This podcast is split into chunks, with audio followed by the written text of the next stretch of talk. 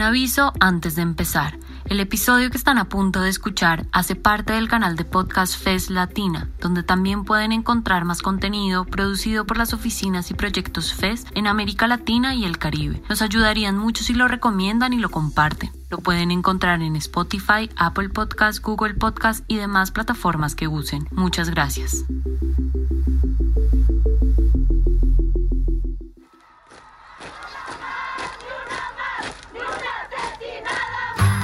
Imaginar que un stand-up puede ser también una práctica feminista que transforma cosas desde la profundidad, digamos, de los sentimientos, disputando el lenguaje, este, transformando cosas. Ver ese mosaico de feminismos refleja diferentes formas de acción política. Ser Política, un podcast donde lo personal es político. Una colaboración sonora entre la Fundación Frederick Ebert en México, el proyecto regional Fesminismos y la revista mexicana Nexos. Episodio 4. Práctica política feminista. ¿Cuáles son las prácticas políticas feministas? ¿Cómo dialogan y debaten entre ellas? ¿Cómo ha sido la participación política, partidista y sindical para las ¿Qué mujeres? debe cambiar para las mujeres que buscan un cargo político?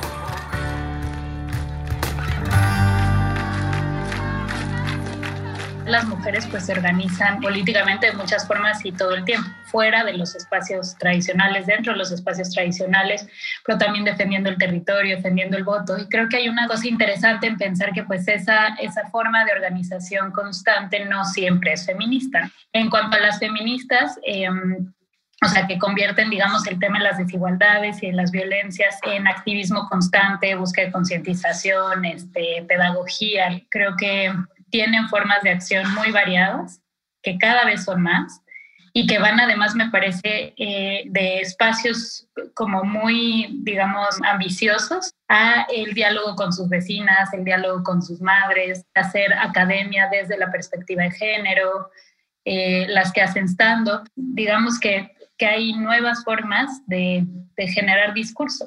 Soy Ana Sofía Rodríguez, soy historiadora y soy editora. Me interesa el feminismo porque me interesa encontrar las respuestas para crear un mundo en el que quepamos todas y todos. Creo que dos adjetivos que me vienen hablando de práctica política feminista es como esta maleabilidad.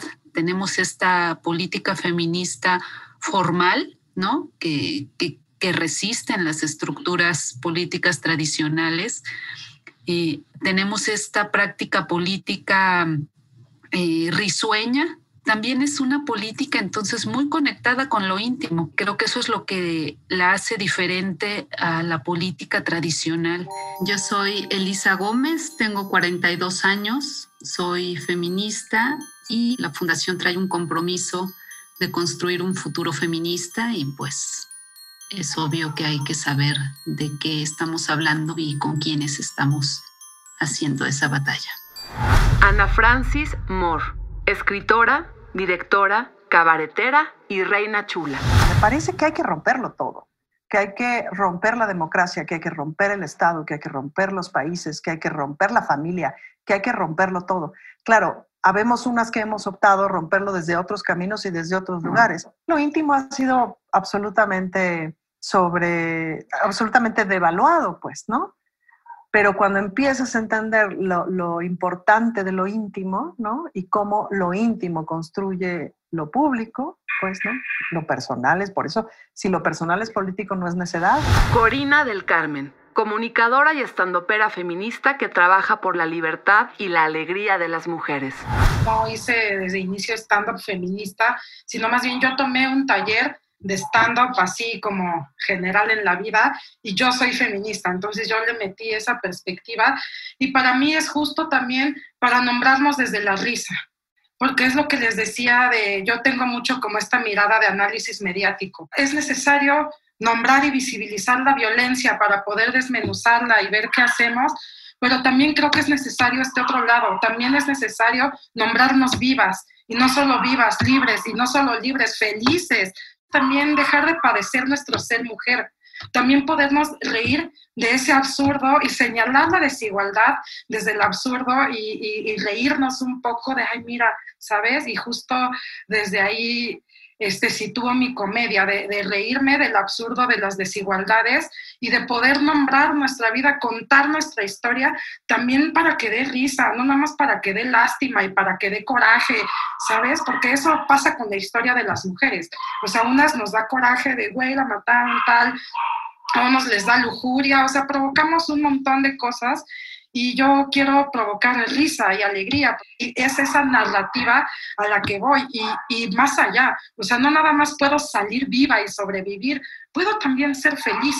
En este país donde ser mujer es casi, casi sentencia de muerte, se puede también reír. Poder contar tu historia, no desde el dolor, sino desde la risa, también es significativo, también te empodera, porque son las mismas cosas que, que, ya he vivido, ¿no? Es lo mismo, pero poderlas mirar desde un lugar donde me pueda reír de ellas, ya también es sanador, también la risa sana.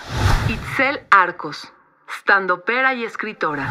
A mí me interesa mucho generar esas, esas conexiones, esas, esos diálogos desde la intimidad para poder justamente eh, visualizar qué es lo que hay en el imaginario colectivo que se puede cambiar desde lo más profundo, ¿no? Desde los mitos, desde los arquetipos, desde todos estos eh, modos simbólicos en los que vivimos. Tengo varios talleres eh, de, autobiografía, de monólogo autobiográfico, de escritura desde el cuerpo, de stand-up feminista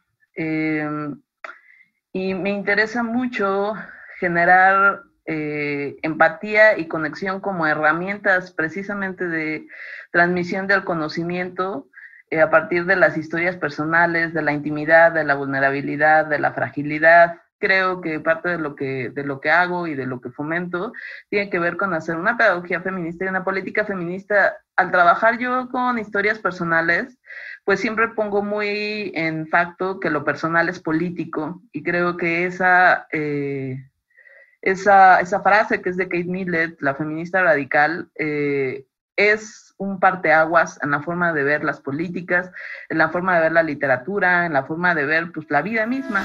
Hay un prejuicio ¿no? también sobre las formas de organización de las mujeres. O sea, por un lado parece que las mujeres no hacen política y las que lo hacen son de algún modo eh, mediante como en caminos prepolíticos. Y creo que lo que, descubrimos es que no, ¿no? Y que una vez más de lo que trata eh, es de pensar las categorías de otras maneras. Lo que se necesita son todas las armas del arsenal posibles, ¿no? O sea, atajar eh, las leyes, obvio, pero también la educación formal, el mundo laboral, los hogares y hasta el humor igual el poder de pronto de estas otras eh, expresiones políticas y su potencia está en, ser una fuerza disruptiva que, que, increpa el status quo, ¿no? Y eso no es poca cosa. Fátima Gamboa, abogada maya y lesbiana, codirectora de X, Justicia para las Mujeres. Esa justicia de la que hablo, que no tiene nada que ver con el Estado, y es cuando nos encontramos nosotras, las mujeres, desde diferentes contextos, nos acompañamos y nos facilitamos espacios. Entonces, si habría que hablar de feminismo, yo más bien hablaría de las justicias, sea lo que sea que esa mujer, que ese cuerpo, en ese contexto, en esa historia, necesite. Y cuando hablo de la ética de los feminismos y del uso de las voces, hablo de esta de esta ética de no pisar, de no apropiarse, de no utilitarizar el sufrimiento de otras mujeres, de acompañar a las mujeres, de facilitar espacios, aun cuando esa facilitación de espacios implique la pérdida de privilegios. Márgara Millán, integrante de la Red de Feminismos Descoloniales México y profesora de la Facultad de Ciencias Políticas y Sociales de la UNAM. Una materia que acabamos de abrir en la Facultad de Ciencias Políticas y Sociales que se llama Violencias contra las Mujeres, Genealogía, eh, Actualidad y Resistencias, que es eh, producto del movimiento de mujeres organizadas en la UNAM. Es, creo yo, una de las primeras materias que se instituyen ahora sí que desde abajo y desde las mujeres que se organizan. Eh, y las estudiantes, ¿no? Y que nos han llevado también a las maestras a decir, pues estos espacios se tienen que abrir y tenemos que, dar respuestas. Eh, y, yo les preguntaba, ¿por qué cuando las mujeres nos organizamos, eh, discutimos los problemas del mundo, del capitalismo, eh, del patriarcado, por qué cuando hablamos fuerte, por qué cuando salimos, nos dicen feministas? eso le pasaría a un grupo de varones que hiciera este, política pública, les diríamos que, wow, ahí están este, ejerciendo su masculinidad o, planteando una plataforma, pues no, ¿verdad? Erendira Derbez, historiadora del arte e ilustradora. Ha sido fundamental, y lo digo siempre en serio, el Internet y los PDFs y las fotocopias, o sea, y los videos de YouTube. O sea, yo creo que crecí... Eh, mucho intelectualmente escuchando entrevistas o mesas redondas o etcétera que subían a los videos. Entonces, por eso siempre hablo de la importancia de la divulgación y de, y de quitarnos esta venda, de esa pretensión académica de pensar de si no has leído los últimos papers del tema, no tienes idea. He participado y participo en espacios, espacios de solo mujeres que para mí son muy importantes porque son lugares de muchísima confianza y donde, donde puedo saberme vulnerable y en, acompañada y está bien y hablar de cosas que no puedo hablar con varones, sobre todo que tienen que ver con temas de, de trauma, por ejemplo. Y eso es muy bueno. Para mí esos espacios separatistas son muy buenos, pero no creo que sean los únicos. Creo que también hay que eh, trabajar con otros hombres, pero yo sí sé que yo no estoy dispuesta a hacerles la chamba a ellos. O sea, si alguien tiene dudas legítimas y quiere aprender y quiere que les recomiende un texto o una película o que les explique un término, pues con muchísimo gusto. Pero si alguien me está como, como retando todo el tiempo y siendo como una especie de abogado del diablo para ver si soy tan capaz y si, si me sé bien lo que estoy diciendo y si soy perfecta en todos mis espacios en la vida y no tengo ningún tipo de contradicción, pues la verdad no me interesa. Patricia Mercado Política mexicana. Actualmente, senadora por Movimiento Ciudadano. Independientemente de mis diferencias con muchas de las jóvenes, ¿no? Feministas que hoy están, pero que ya hayan llegado, ¿no? Nosotros yo creo que ya llegó un momento donde estábamos resistiendo, resistiendo, resistiendo una generación como la mía, ¿no? Y que hoy llega una nueva generación no solamente a resistir, sino a, a tratar de avanzar, ¿no? Avanzar en el, en el aborto legal, avanzar en terminar con esta política, digamos, de, eh, con, esta, con, esta sociedad, digamos, y estos hombres violentos hacia las mujeres y construir un consenso de políticas de Estado que eviten esta, esta violencia y todo el tema, digamos, todo el, el tema del, digamos, de la nueva división sexual del trabajo y de cambiar, de tras, trastocar, ¿no? Las mujeres en el trabajo no remunerado de cuidados y los hombres en el trabajo remunerado este, en, lo, en, lo, en lo público. Yo también fui de la generación que viniendo del margen nos sentamos en la mesa de la interlocución. Construimos alianzas con otros movimientos. Entonces, ¿qué necesitamos? Pues necesitamos estar ahí, o sea, entrar a la toma de decisiones para que por lo menos en las mesas donde se toman las decisiones, donde se hace la política, se oiga, ¿no? Y construir alianzas, pero que se oiga de que ya necesitamos concretar política pública, inversión presupuestal y reformas legislativas para tener, para, para armonizar todo lo que hemos avanzado. La coexistencia de feministas, de políticas eh, feministas, o sea, de mujeres políticas feministas en estas eh, estructuras y yo creo que ahí la gran pregunta es, eh, pues, ¿qué hacer frente a eso? ¿No? Eh, mi primera respuesta, y aquí un poco desde el trabajo que hacemos desde la fundación, es decir, bueno, llevemos más feminismo a los partidos. Em, vayamos contagiando y hacer esta minoría cada vez que sea mayoría. Eh, y a veces mi respuesta es sí, claro, esa es la ruta, pero a veces también digo, pues no forzosamente. Y creo que eso es otro de los grandes aprendizajes y lecciones del feminismo.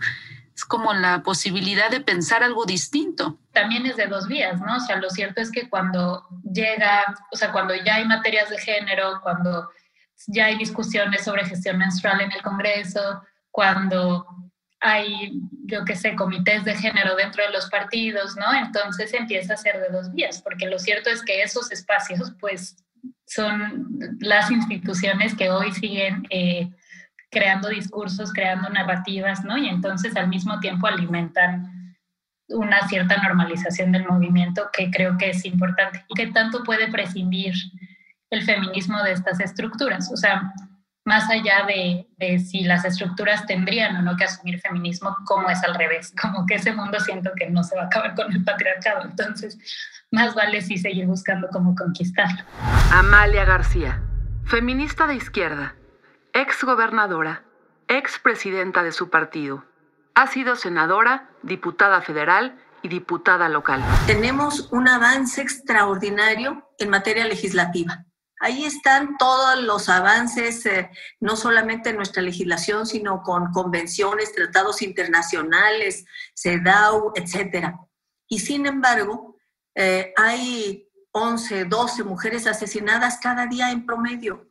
Eh, creo que hay una expresión de reclamo muy poderosa que tiene que ser escuchada. Y el cuestionamiento es, muy bien, eh, se ha avanzado en materia de legislación, en materia de convenciones, eh, en el discurso, pero ¿en dónde están los hechos? ¿En dónde se refleja en la vida de las mujeres? La tarea pendiente es escuchar y ser sensibles a los que están planteando estos movimientos. Araceli Burguete, profesora investigadora del CIESAS Sureste, miembro de la Red Chiapas por la Paridad Efectiva. Si uno se pregunta por qué las mujeres rechazan a los partidos o a las instituciones, pues la pregunta debería ser al revés. ¿Por qué las instituciones rechazan a las mujeres y por qué los partidos rechazan a las mujeres?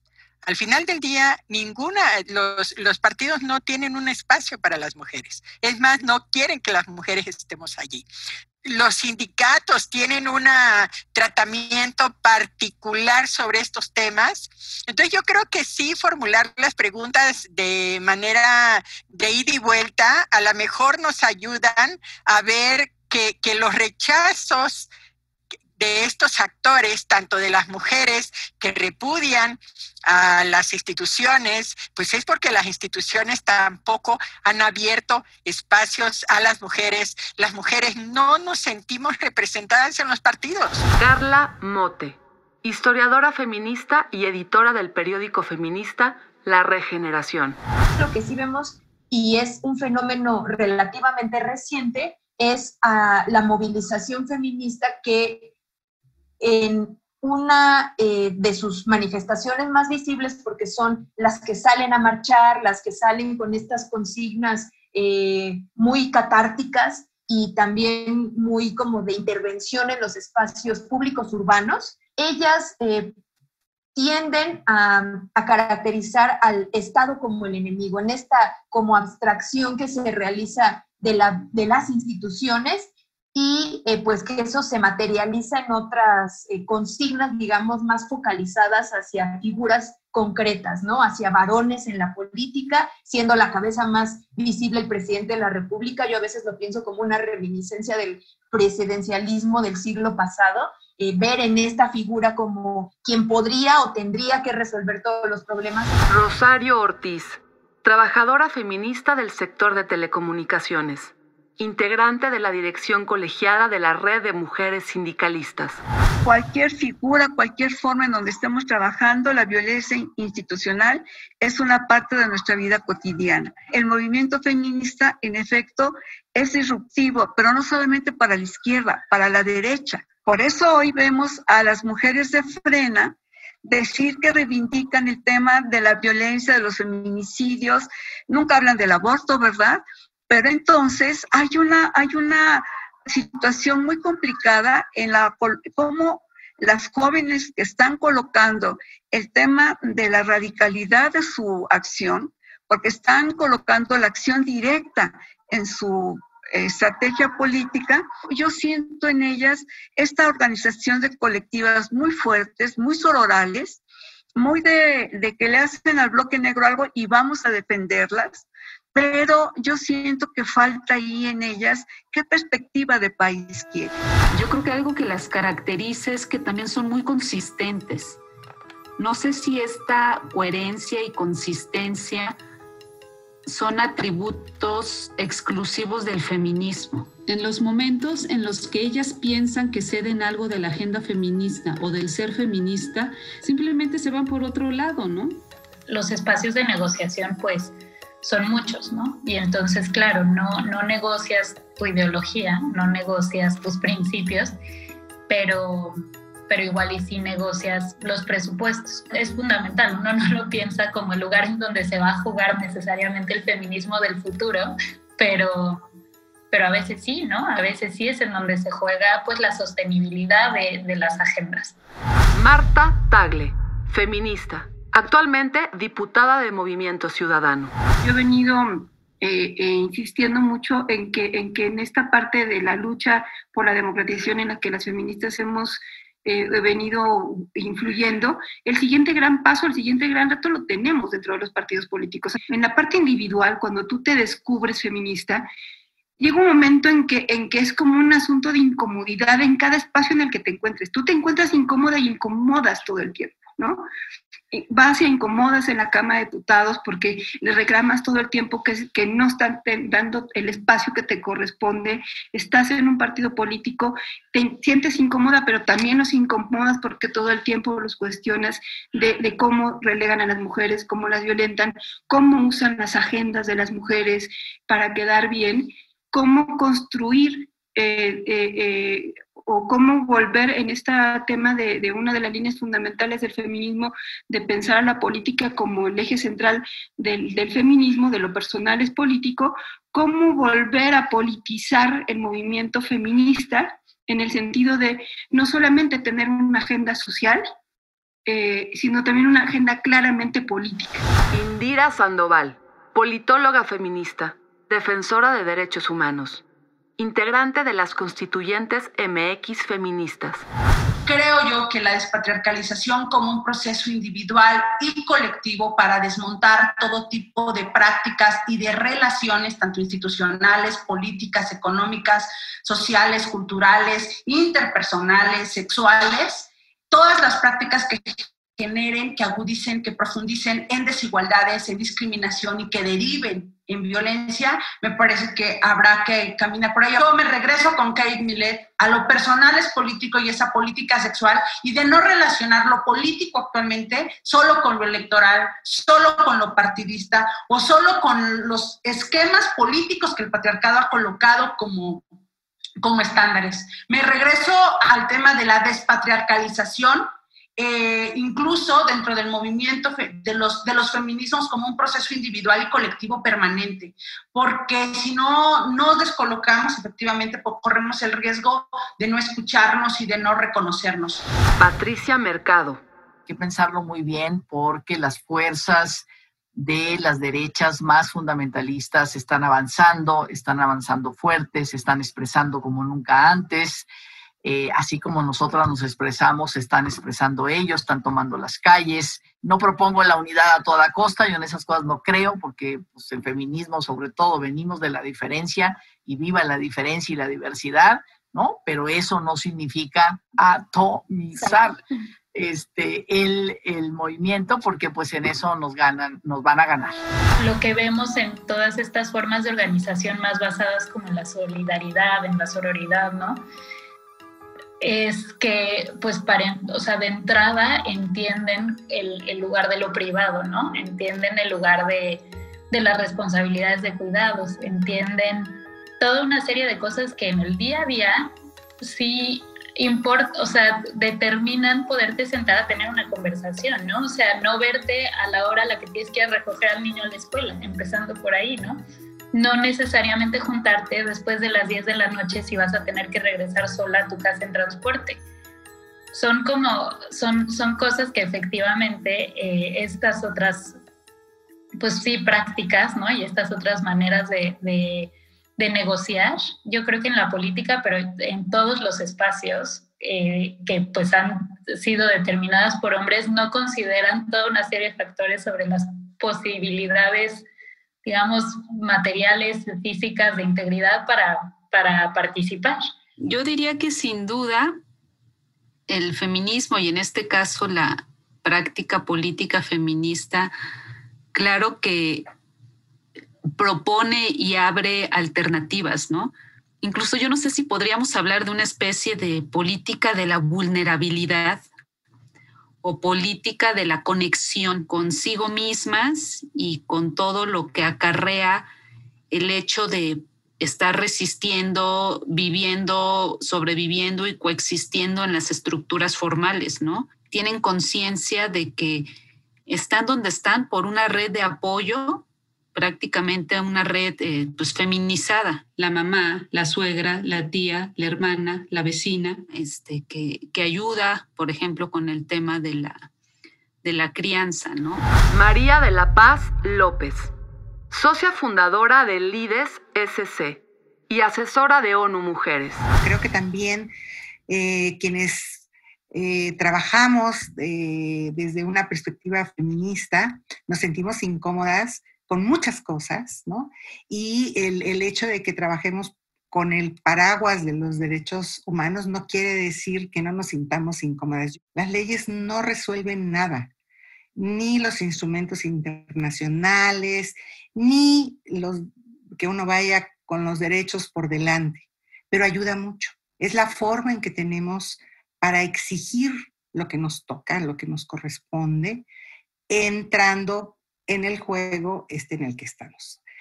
Las jóvenes nos ayudan a, ver la cosa desde la situación desde otro lugar, ¿no? Ellas tienen ahora otros mecanismos y otras herramientas que incluso pueden ser mucho más rápidas y efectivas. Yo pienso mucho en los tendederos, porque pues, también trabajo en el Colegio de México, estoy viendo con universidades el hostigamiento sexual y el acoso sexual, etcétera.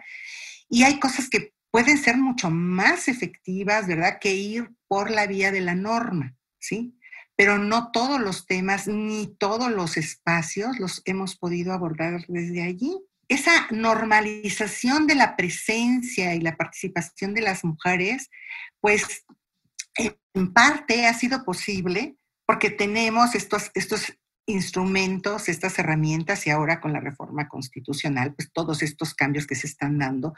Y bueno, yo ahí me quito siempre el sombrero con nuestras legisladoras y con Marte, con todas las colegas que están en, en, el Congreso, porque están haciendo una labor impresionante de mucho, mucho trabajo y mucho compromiso y de alianzas.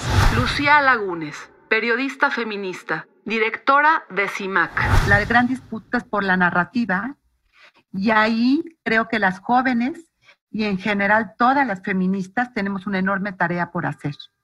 Es muy importante que eh, haya cada vez más eh, compañeras eh, escribiendo en los medios de comunicación, siendo entrevistadas, pero es algo curioso también lo que está pasando. Somos más mujeres en los puestos de, decisión y pienso en el Congreso, es decir, sí, tenemos un Congreso paritario, pero ¿cuántas compañeras diputadas vemos en los medios de comunicación, en las mesas de análisis, haciendo la discusión sobre COVID? ¿Y cómo la vemos? Normalmente sí las van a invitar cuando de las mujeres, cuando hablamos de derechos humanos de las mujeres, pero es fundamental que las legisladoras, que las políticas estén hablando de los otros temas que pareciera ser que no había nuestros, o sea, de las mujeres. Entonces sí creo que tenemos toda, todo un reto, pero que también tenemos una gran oportunidad por esto mismo que decía. Tienen miedo los medios de seguir perdiendo audiencias y quieren encontrar la forma. Marta Sánchez Néstor, indígena de Guerrero, integrante de la Coordinadora Nacional de Mujeres Indígenas, CONAMI. Me parece que esta lucha no es solo individual, que esta es colectiva, que esta lucha es política, que esta lucha es este sobre todo un, un gran compromiso nacional, estructural, un gran compromiso comunitario, por supuesto, he aprendido de otras mujeres que me llevan pues un tramo de experiencia muy importante y yo trato de compartirlo con las indígenas y afromexicanas de este estado. Me parece que yo me reivindico como una feminista eh, indígena, una feminista política, una feminista que decidió este camino para crecer, para ayudar, para compartir, para avanzar, para aportar y sobre todo, eh, creo que sobre todo la mirada colectiva es lo que he tratado que no se pierda de mi rumbo, de mi trayectoria. estamos trabajando mucho para em, fortalecer liderazgos de mujeres indígenas y afromexicanas que puedan este, hacer uso de la toma de decisión, del empoderamiento, sí, de la toma del poder. O sea, ¿cómo? Todo el tiempo quieren que en este país nosotras trabajemos gratis para todo mundo. O sea, no se puede, pero estamos haciendo activismo, estamos haciendo cambios en torno, eh, contexto sociocultural, estamos cambiando la mente también de la sociedad comunitaria, porque en el fondo tampoco los hombres de ahí les interesa la gente de las mujeres. O sea, feminicidio, ah, sí. Eh, trata de mujeres, ah, sí. Salud materna, ah, ajá. Pero territorio, todos vamos juntos. Y vamos juntos porque tenemos un compromiso colectivo. Es decir, vamos juntos también en la agenda de las mujeres. Marta Tagle los feminismos tienen diferentes formas de actuación y hay unas que creen en unas formas más que en las otras y por eso es bien importante tener claro que, el feminismo es muy diverso, que no está en medio de ninguna disputa de tipo político electoral ni mucho menos partidista y es por eso que me parece que se equivocan quienes quieran achacar al movimiento feminista a alguna, algún asunto o alguna disputa político-partidista, porque el, el, movimiento feminista está más allá de eso. Ana Francis Moore. Porque el feminismo muchos años también se trató de liderazgos. Ahora los siguientes liderazgos son Marea Verde, las tesis.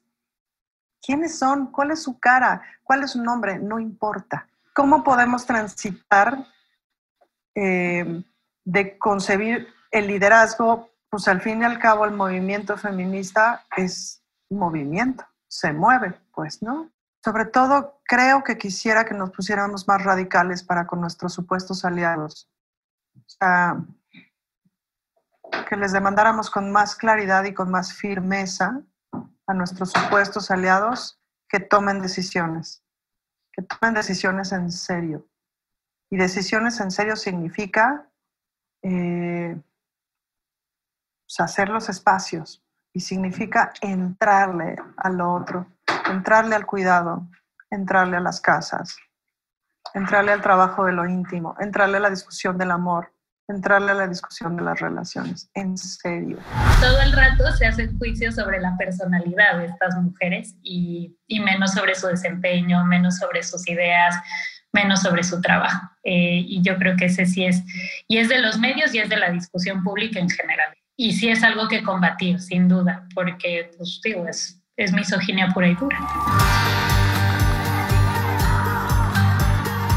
No hay que caer en esa trampa, ¿no? De que también dentro de los feminismos un tipo de feminismo en particular quiera imponerse sobre los otros, porque eso es lo que como humanidad conocemos, también desde las narrativas imponerse.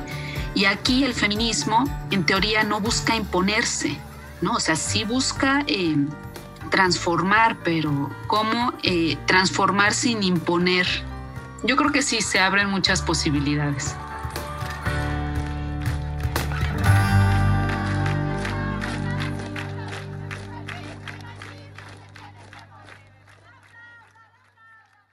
Ser Política es una producción de Cocla Studios.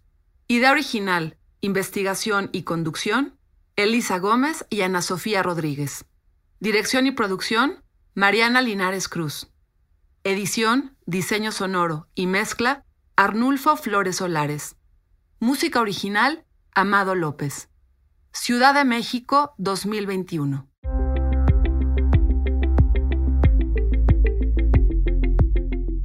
Muchas gracias por llegar hasta el final. Si les gustó, nos ayudaría que lo compartan. Recuerden que este episodio hace parte del canal de podcast FES Latina, donde también pueden encontrar más contenido producido por las oficinas y proyectos FES en América Latina y el Caribe. Nos pueden encontrar en Spotify, Apple Podcast, Google Podcast y demás plataformas que use. Les esperamos en un próximo episodio.